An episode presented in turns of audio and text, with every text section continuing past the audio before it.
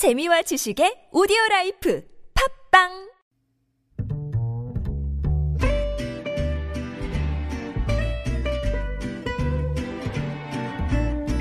Good evening, everyone. Welcome to the evening show. 오늘 고농도 미세먼지 때문에 올겨울 들어 처음으로 미세먼지 비상 저감 조치가 발령됐습니다. 퇴근길 서두르시는 게 좋을 것 같아요. 또 영화 기생충이 한국 영화 최초로 골든글로브상 노미네이트 소식을 전해왔습니다. 아카데미상의 전초전으로 불리죠. 올 한 해 국위 선양 정말 제대로 하고 있습니다. 그런데 우리 정치권 20대 국회 마지막 날인 오늘까지도 국민들 걱정 더하고 있는데요. 서울타임즈에서 지금 이 시각 국회 상황 알아보고요. 김우중 전 대우그룹 회장이 어젯밤 향년 83세로 별세했습니다. 우리나라를 대표하는 기업인이었다가 IMF 외환 위기와 함께 부침을 겪고 해외 청년 사업가 양성에 힘을 써온 김 전 회장 그의 발자취 정철진 경제평론가와 함께 집중 분석해 봅니다. 김지윤의 이브닝쇼 시작합니다.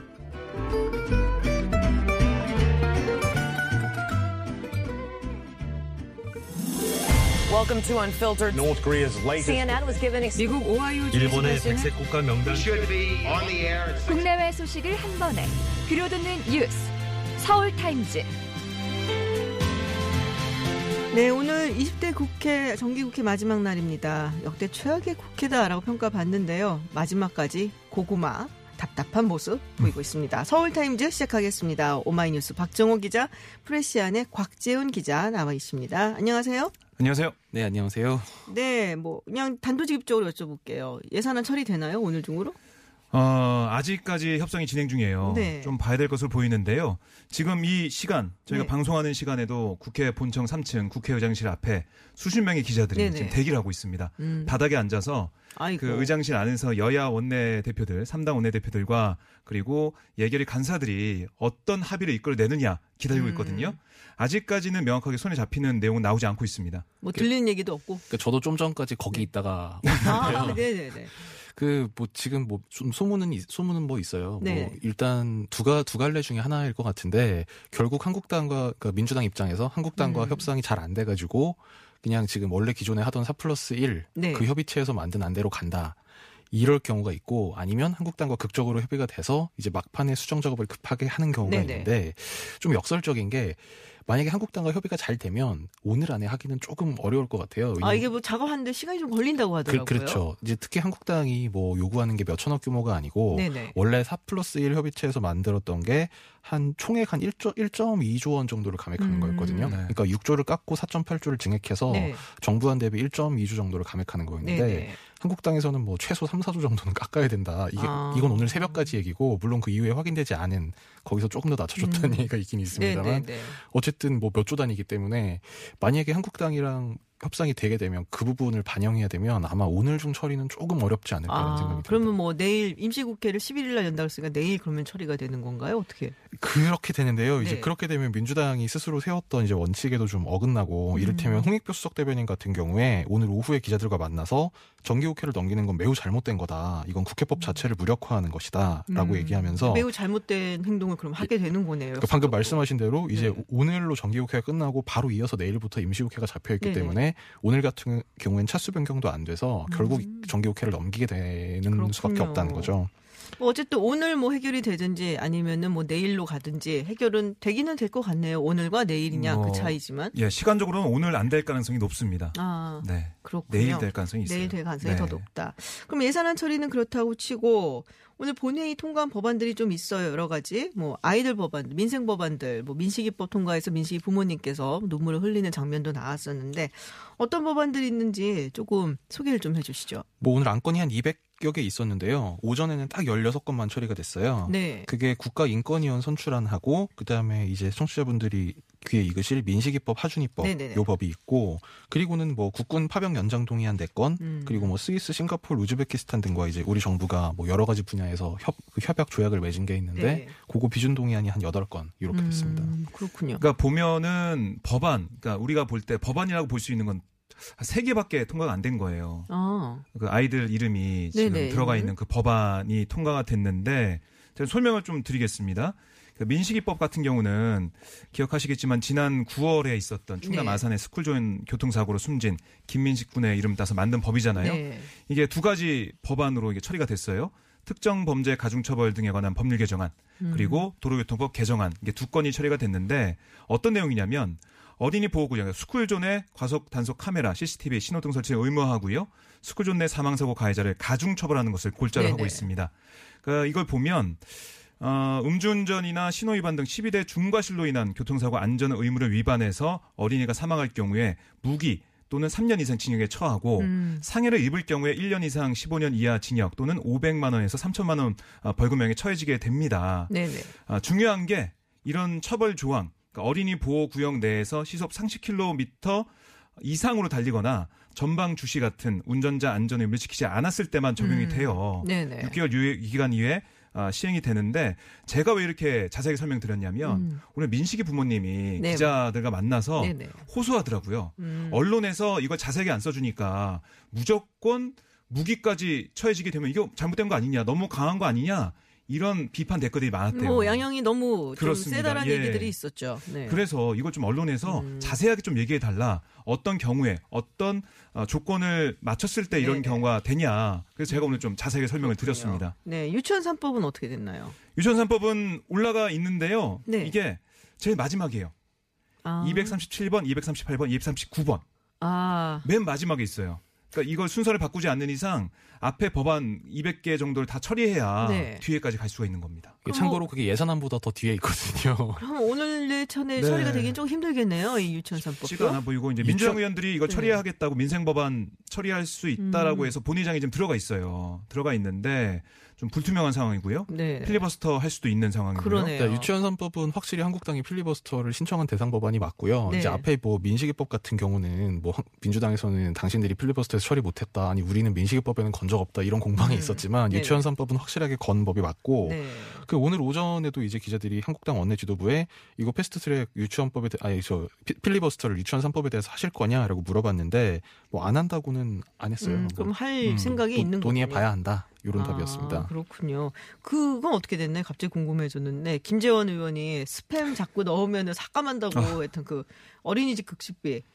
그러니까 이게 그 지금 좀 전까지 저희가 얘기했던 예산안에 들어있는 내용이잖아요. 아. 그래서 정확한 건, 아직은. 예, 정확한 거는 이제 올라봐야 알겠는데, 아. 일부 이제 취재해서 보도한 언론이 있었는데, 그 보도에 따르면, 원래 이제 1745원이었는데, 이걸 한 2,500원, 2,600원까지 올려야 된다는 게, 이 음. 학부모 단체, 네네. 정치하는 엄마 이런 단체 요구였잖아요.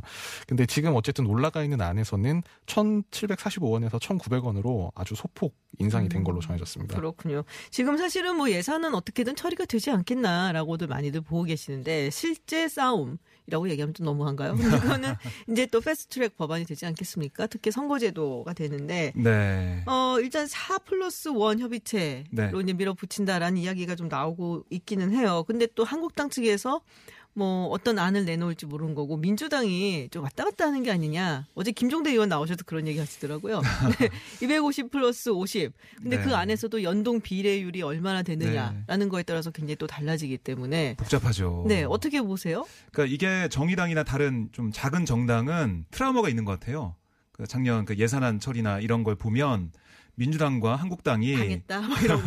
함께 손잡고 다 처리하는 거 아니냐 음. 이런 또 아, 왜냐하면 또 두 정당이 큰 정당이잖아요. 네. 그러니까 이런 비례대표 그 연동형 비례대표제 같은 경우는 군소 정당이 좀 유리한 면이 있습니다.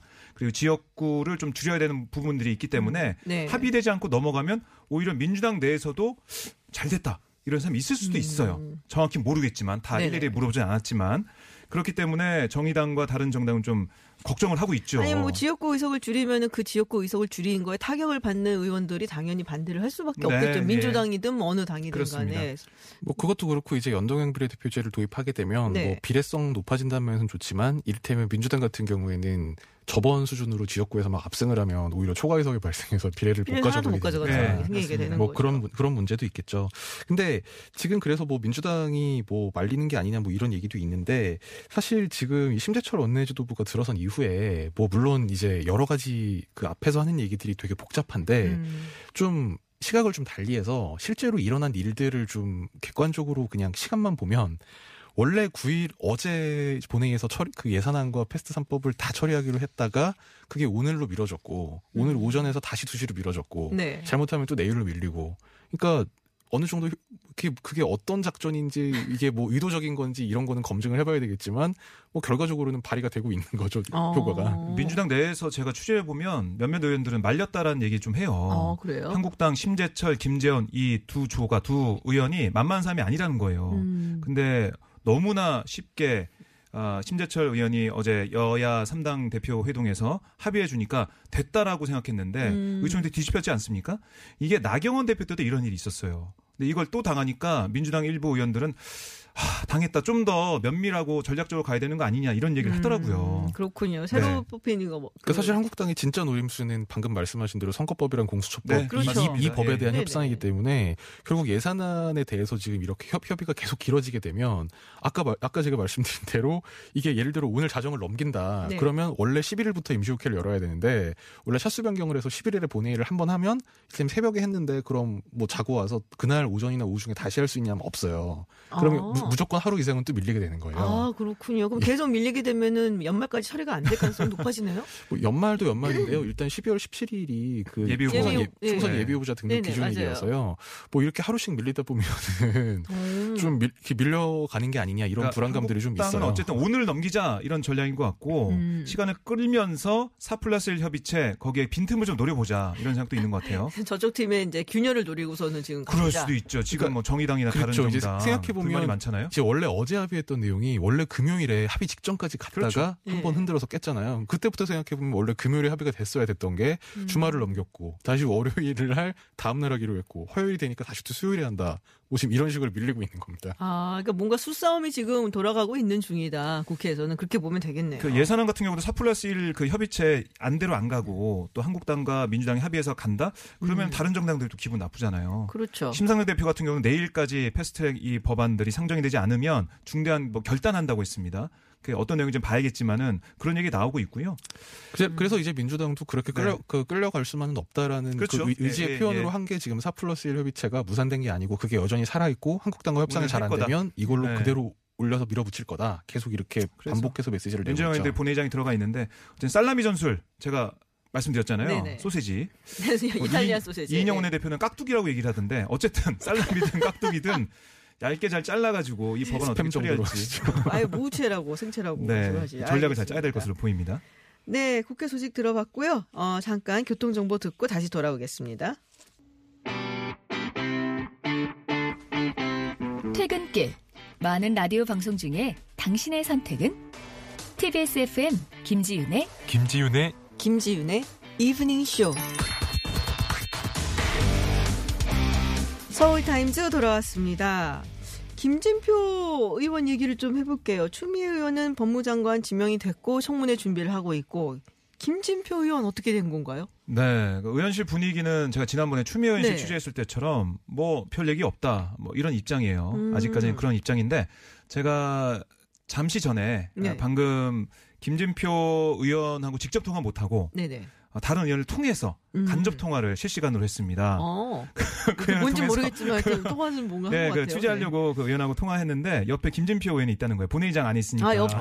그래서 아, 김진표 의원 어떻게 될 것 같아요? 물어봤더니 그래 본회의한테 물어보지 그러면서 대표님 대표님 총리 언제 가시는 거예요? 그랬더니 김진표 의원 답이 음 1년 후에 갈 거예요. 뭐 이렇게. 1년 후에요? 그러니까 내년에 대답을- 그 예, 얘기인가요 혹시? 제대로 안 한 거죠. 예, 1년 후에 갈 어. 거예요. 그랬더니 그 전화 그 간접 통화하게 준 그 의원은 어, 일주일 안에 간다는 얘기 같은데 뭐 이렇게 얘기하더라고요. 아, 그러니까 정확히 뭐 얘기를 안 하는 상황인데 네네. 아예 뭐 총리행 여기에 이제 가능성을 닫아둔 건 아니다 이렇게 볼 수가 음, 있습니다. 근데 김무성 의원이 그렇게 칭찬을 했다. 뭐 그러면은 청문회는 좀 쉽게 통과가 되는 건가요? 만약에 되면 어떻게 되는 건가요? 김무성 그러니까 전, 전 의원은 아니고 전, 전 새누리당 대표가 네. 이제 어제 페- 김, 김무성 의원이 죄송합니다. 어제 페이스북에 글을 올려서 그 대한민국 경제를 살리려면 이 자유민주주의와 시장, 시장 경제 원칙을 중시하는 인물을 임명해야 한다 하면서 음. 김진표 의원이 가장 적임자라고 생각한다. 이렇게 얘기해서 굉장히 눈길을 끌었습니다. 이게 도와주는 걸까요? 아닌 걸까요? 그러니까요. 그, 그래서 뭐 안 그래도 일각에서는 네. 뭐 아니, 김무성 의원이 찬성하는 총리를 문재인 정부가 임명하면 어떡하냐. 어. 뭐 이런 반응이 실제로 없진 않습니다. 뭐제 얘기가 시민단체라든지. 뭐 네네. 민주노총 이런 쪽에서 사실 반대를 좀 하고 있잖아요. 참여연대나 이런. 그렇죠. 뭐 참여연대 논평을 보면 이제 뭐 혁신 공정과 거리가 멀 다, 음. 소득주도 성장과 대척점에 있는 인사다 이렇게 비판하면서 문재인 정부 정책 음. 방향과 대척점에 있어서 총리 지명이 부적절하다 이렇게 비난했고요. 또 민주노총 역시 지난 3일 논평에서 종교인 과세 유예와 세무조사 금지를 주장해서 정치와 종교를 혼동하는 모습을까지 보였다 이렇게 비판하면서 반대 입장을 밝혔습니다. 네. 특히 김준표 의원 기독교인 정체성이 좀 문제인데요. 이건 제가 딱 정말 눈 앞에서 본 얘기인데 2012년 12월 13일에 당시 2012년 대선 때였는데 네네. 그때 이제 문재인 대선 캠프 종교특별본부장이라는 직함으로 기자회견을 했는데 종교특별본부장. 뭐, 예, 예. 뭐 기독교계 주장에 깊이 공감하고 있으며 앞으로도 동성애 동성혼을 허용하는 법률이 제정되지 않도록 민주당은 모든 노력을 다 하겠다. 이렇게 얘기를 해가지고 아, 그때가 하필 점심 시간이어서 기자들이 몇 명 없어가지고 네. 제가 그 기사를 처음 썼는데 그때부터 반향이 좀 많았습니다. 그러니까요. 네. 어. 그러니까 물론 이제 문재인 대통령도 지난 대선 토론회 때 뭐 동성애 동성 결혼 찬성 발언을 하지는 않았습니다만은 뭔가 이제 뭐 정부의 정체성은 좀 안 맞는 게 아니냐라는 느낌이 좀 들게 하는 것 같은데. 뭐 지난 대선 때도 네. 그렇고 당선 후에도 그렇고 문재인 대통령이 지금 문재인 대통령과 정부와 여당의 입장은 뭐 네. 동성애는 찬반의 문제가 아니다. 동성혼은 지금 사회의 이 어떤 합의가 필요한 네. 문제다. 요건데요. 네네. 이제 김진표 의원 같은 경우는 동성애를 허용하는 법률이 제정되지 않, 않도록 하겠다. 음. 뭐 이렇게 말하니까 뭐 그게 허용하고 말 문제냐부터 시작해서 정말 갖가지 비난이 쇄도했었죠. 그렇군요. 그지 지금 이제 김진표 총리가 되냐 안 되냐 이게 얘기가 좀 약간 어 이렇게 흐지부지해지면서 나온 대체 인물이 김현미 전 국토교통부 장관이잖아요. 어떻게? 네. 네. 글쎄요, 제가 취재한 바로는 가능성 그렇게 크지 않다라고 아? 보이고요. 왜냐하면 추미애 장관이 아, 장관 후보자가 지금 가 있지 않습니까? 5선인데 네. 삼선의 김현미 의원이 총리. 총리? 그건 맞지 않다라고 아, 좀 얘기를 꼬이네요. 하고 있더라고요. 아. 그리고 어떤 의원이 이렇게 얘기했습니다. 부동산 상황을 봐라. 음. 지금 이렇게 폭등하고 있고 양극화가 심해지고 있는데 설마 총리의 청와대가 총리를 지명하겠냐 총리로 뭐 음. 그런 얘기도 하더라고요. 음, 그렇군요. 오히려 그거는 이제 청와대에서 어쨌든 그 반대로 생각하면 지금 어쨌든 그 지금 부동산 정책을 철회하거나 절대 흔들리지 않겠다는 의지를 밝히고 있으니까 음. 오히려 그 메시지를 주는 면에서는 괜찮을 것도 같은데 역시 방금 말씀하신 대로 네. 이 추미애 장관 김현미 총리 이 음. 그림은 조금 어색한 것 같긴 하고 뭐 실제로 뭐 유은혜 부총리나 김현미 장관 같은 경우는 총선 때 복귀하는 멤버로 거론이 되고 있는 걸로 근데 지금. 삼기 신도시 발표하고 나서 그 김현미 국토교통부 장관이 일산 쪽이잖아요. 네 거기 좀 안 좋아요 분위기가. 그러니까 저도 고향 제, 제가 고향 시민인데요 아 정말요? 안, 안 좋긴 합니다 사실 아 피부로 느끼고 계시는구나. 그러니까 물론 저는 세입자라서 네네. 이제 입장이 좀 다른데 음. 집을 가지신 분들은 음. 상당히 분위기가 안 좋긴 한 것 같아요. 음. 근데 뭐 또 사람 그 처해 있는 위치에 따라 좀 달라요. 네. 뭐 저 같은 사람은 좋고 사실은 아 그러세요? 싸, 그러니까 싸져 그러니까 세입자 입장에선 아, 아 집값이 좀 싸지니까 좋고 가지신 분들은 자기 이제 네. 이해관계에 따라서 사실 그렇죠. 이제 마음이 움직이고 네. 또 표심도 움직이고 뭐 그런 법이죠.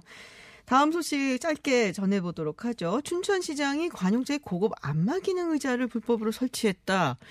이게 관용차에 설치가 가능하네요. 몰랐는데. 네, 이런 기능이 포함된 시트가 있다고 해요. 오. 뭐 저는 정확히 보진 못했는데 어, 이 일단 특정 이름은 말씀 못 드리겠고요. 어, 이 승합차처럼 좀큰 그러니까 리무진, 아 승합차 리무진 뭐 이런 네네. 겁니다. 이게 연예인 차라고도 우리가 네, 죠뭐 그런 스타일의 리무진인데 이 5,500만 원을 들여서 구매를 했어요. 춘천시 이재수 시장이 탈 차량을 네, 차량에 안마 기능이 포함된 1,480만 원짜리 시트가 설치가 됐습니다. 오 그러면은 이를 정말 거의 7천만 원 되는 거네요. 그렇죠. 이를 두고 춘천시 의회에서 뭐 세금 낭비다, 음. 과잉 의전이다라는 지적이 나왔는데 이재수 시장이 오늘 기자회견 열었어요. 그래서 음. 무리를 일으킨 점에 대해 사과드린다라고 네. 밝혔고요. 평소 장거리 이동 시에 승합차를 이용해 왔는데 아, 장거리 출장에 어려움이 있어서 해당 부서에서 새로운 차를 교체하는 게 좋겠다고 해서 그렇게 하라고 했다. 근데 불법 개조란 사실을 보고를 통해 알게 돼 분명히 거부하고 한 번도 타지 않았다. 아, 춘천시 책임자로서 하나하나 살피지 못한 것에 대해 송구스럽게 생각한다. 한 번도 안 말했습니다. 탔으면 그럼 뭐예요? 왜 한 거예요 도대체? 돈만 낭비하고. 지금까지 안 탄 걸 수도 있고요. 네. 또 탈 수는 있겠죠.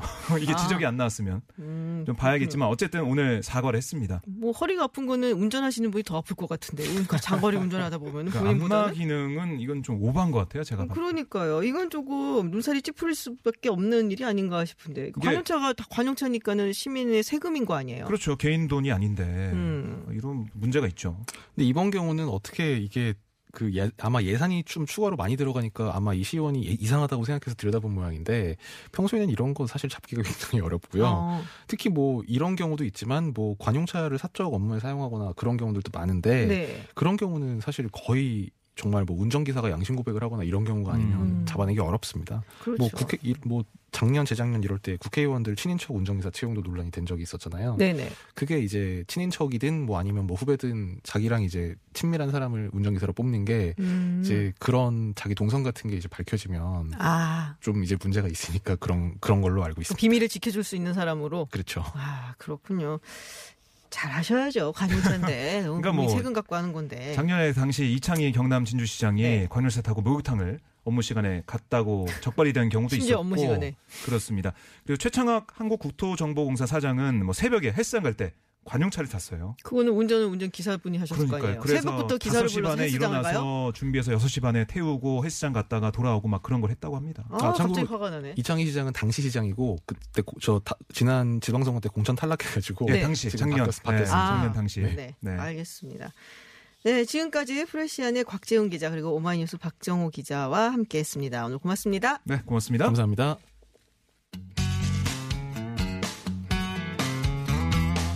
매주 월요일에서 금요일 저녁 6시 20분부터 8시까지 만나는 김지윤의 이브닝 쇼.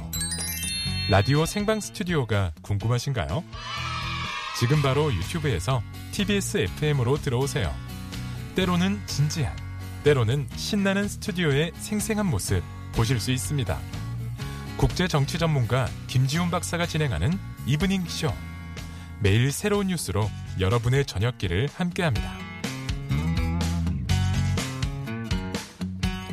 오늘 수도권과 충북에 이어 내일은 충남, 세종시, 대구, 부산, 광, 강원, 영서 등 전국 9개 시도에서 미세먼지 비상저감 조치가 발령됩니다.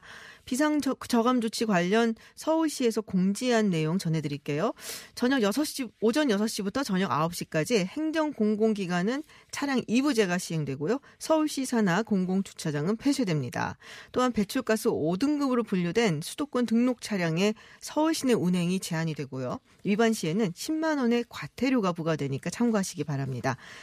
운행 제한 제외 또는 유예 대상 차량은 기존에 배포된 고농도 미세먼지 비상 저감 조치 매뉴얼을 참고해 주시기 바랍니다. 네, 그럼 해외 핫한 뉴스 알아보는 서울타임즈 시간 진행해 보도록 하죠. 전주현 캐스터 오셨습니다. 안녕하세요. 네, 안녕하세요.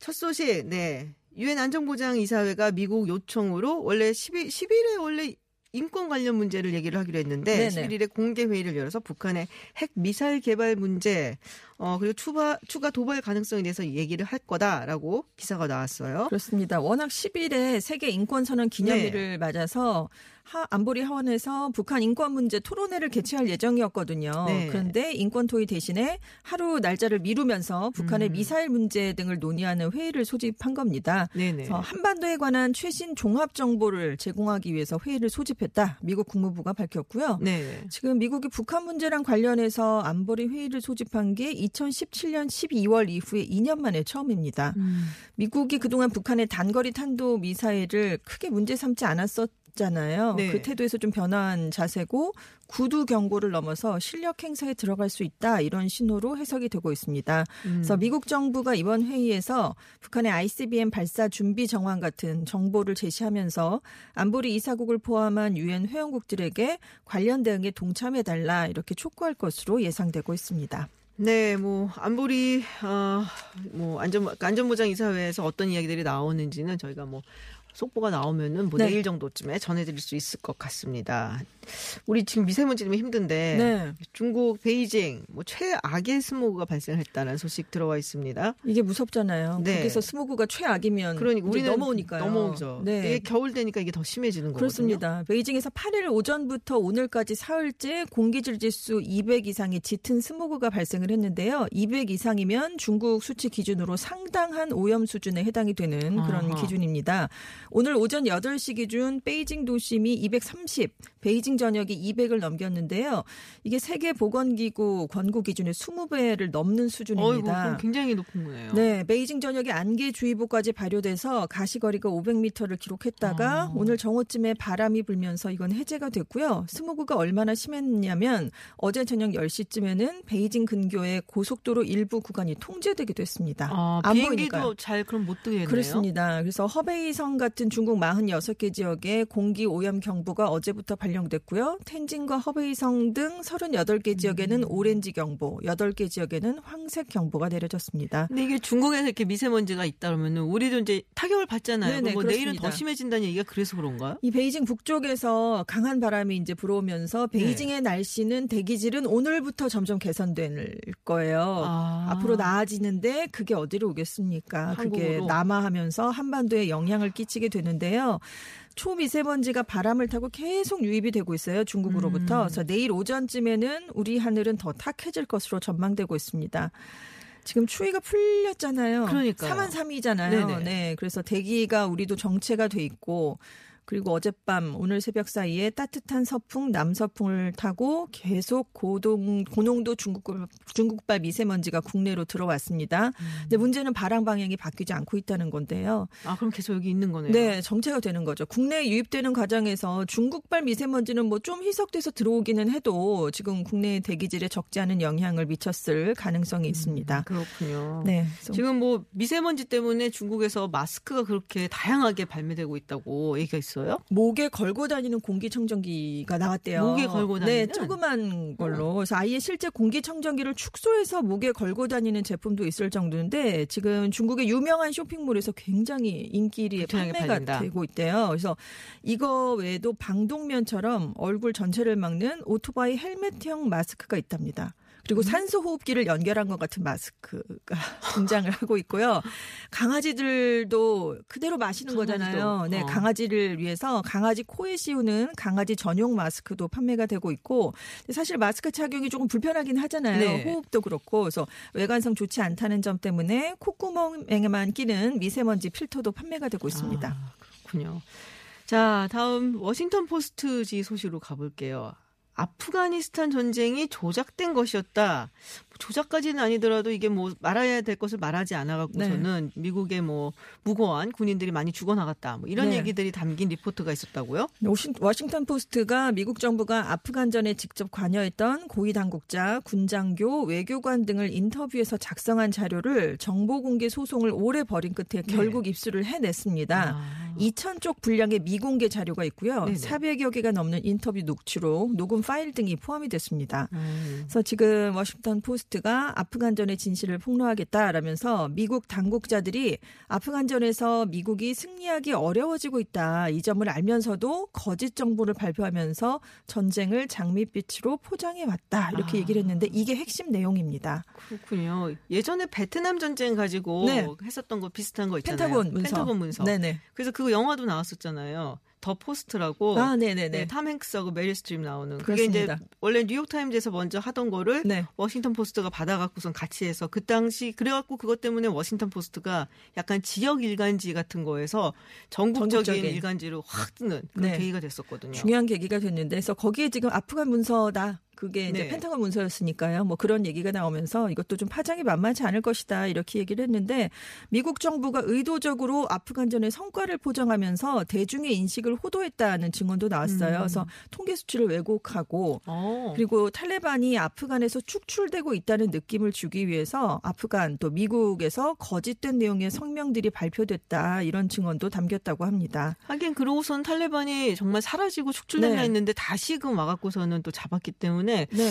아 이게 탈레반이 그렇게 생명력이 길어서 그런 건지 네. 아니면 정말로 격파를 다 했었었던 건지 모르겠다는 얘기가 있긴 했어요. 지금 18년째 전쟁이 진행되고 있거든요. 아, 그렇게 오래됐군요. 네. 벌써. 근데 지금 정작 현장의 군인들에게 물어봤더니 이게 테러와의 전쟁이라는 명분으로 9.11 이후에 시작이 된 건데 전쟁의 정당성에 대한 확신을 갖지 못했던 것으로 알려졌어요. 그래서 음. 이게 뭔가 이게 뭐 때문에 전쟁을 하나 근본적인 이해도 없고 내가 무엇을 하고 있는지도 모르고 그리고 미국이 아프가니스탄을 민주적인 현대 국가로 개조하는 과정에서 엄청난 돈을 낭비했다라면서 실패를 인정한 증언도 여기에 담겼습니다. 음, 그렇군요.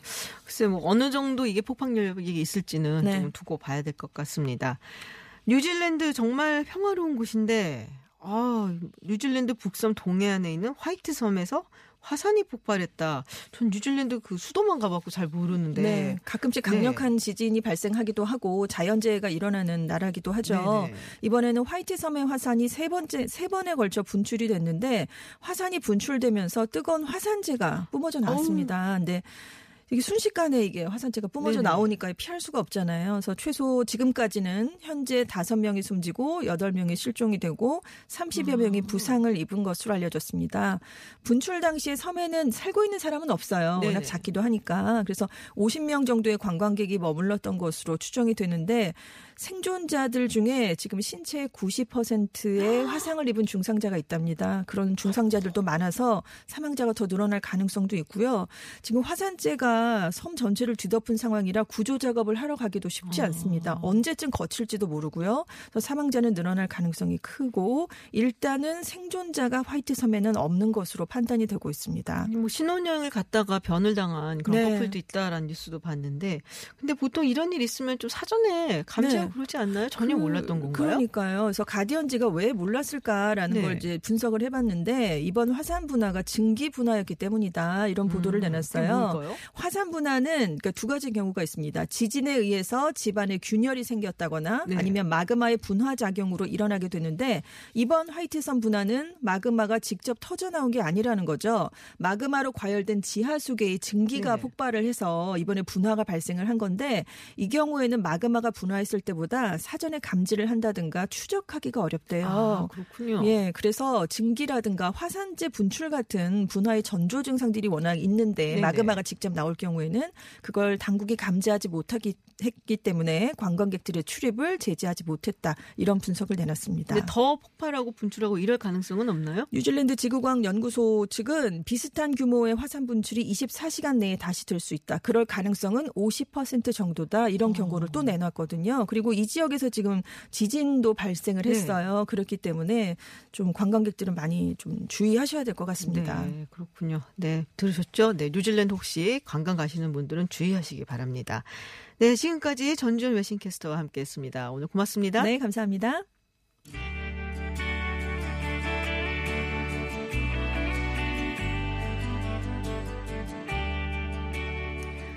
테일러 스위프트의 Back to December 이 곡 들으시면서 저는 7시에 김지윤의 픽으로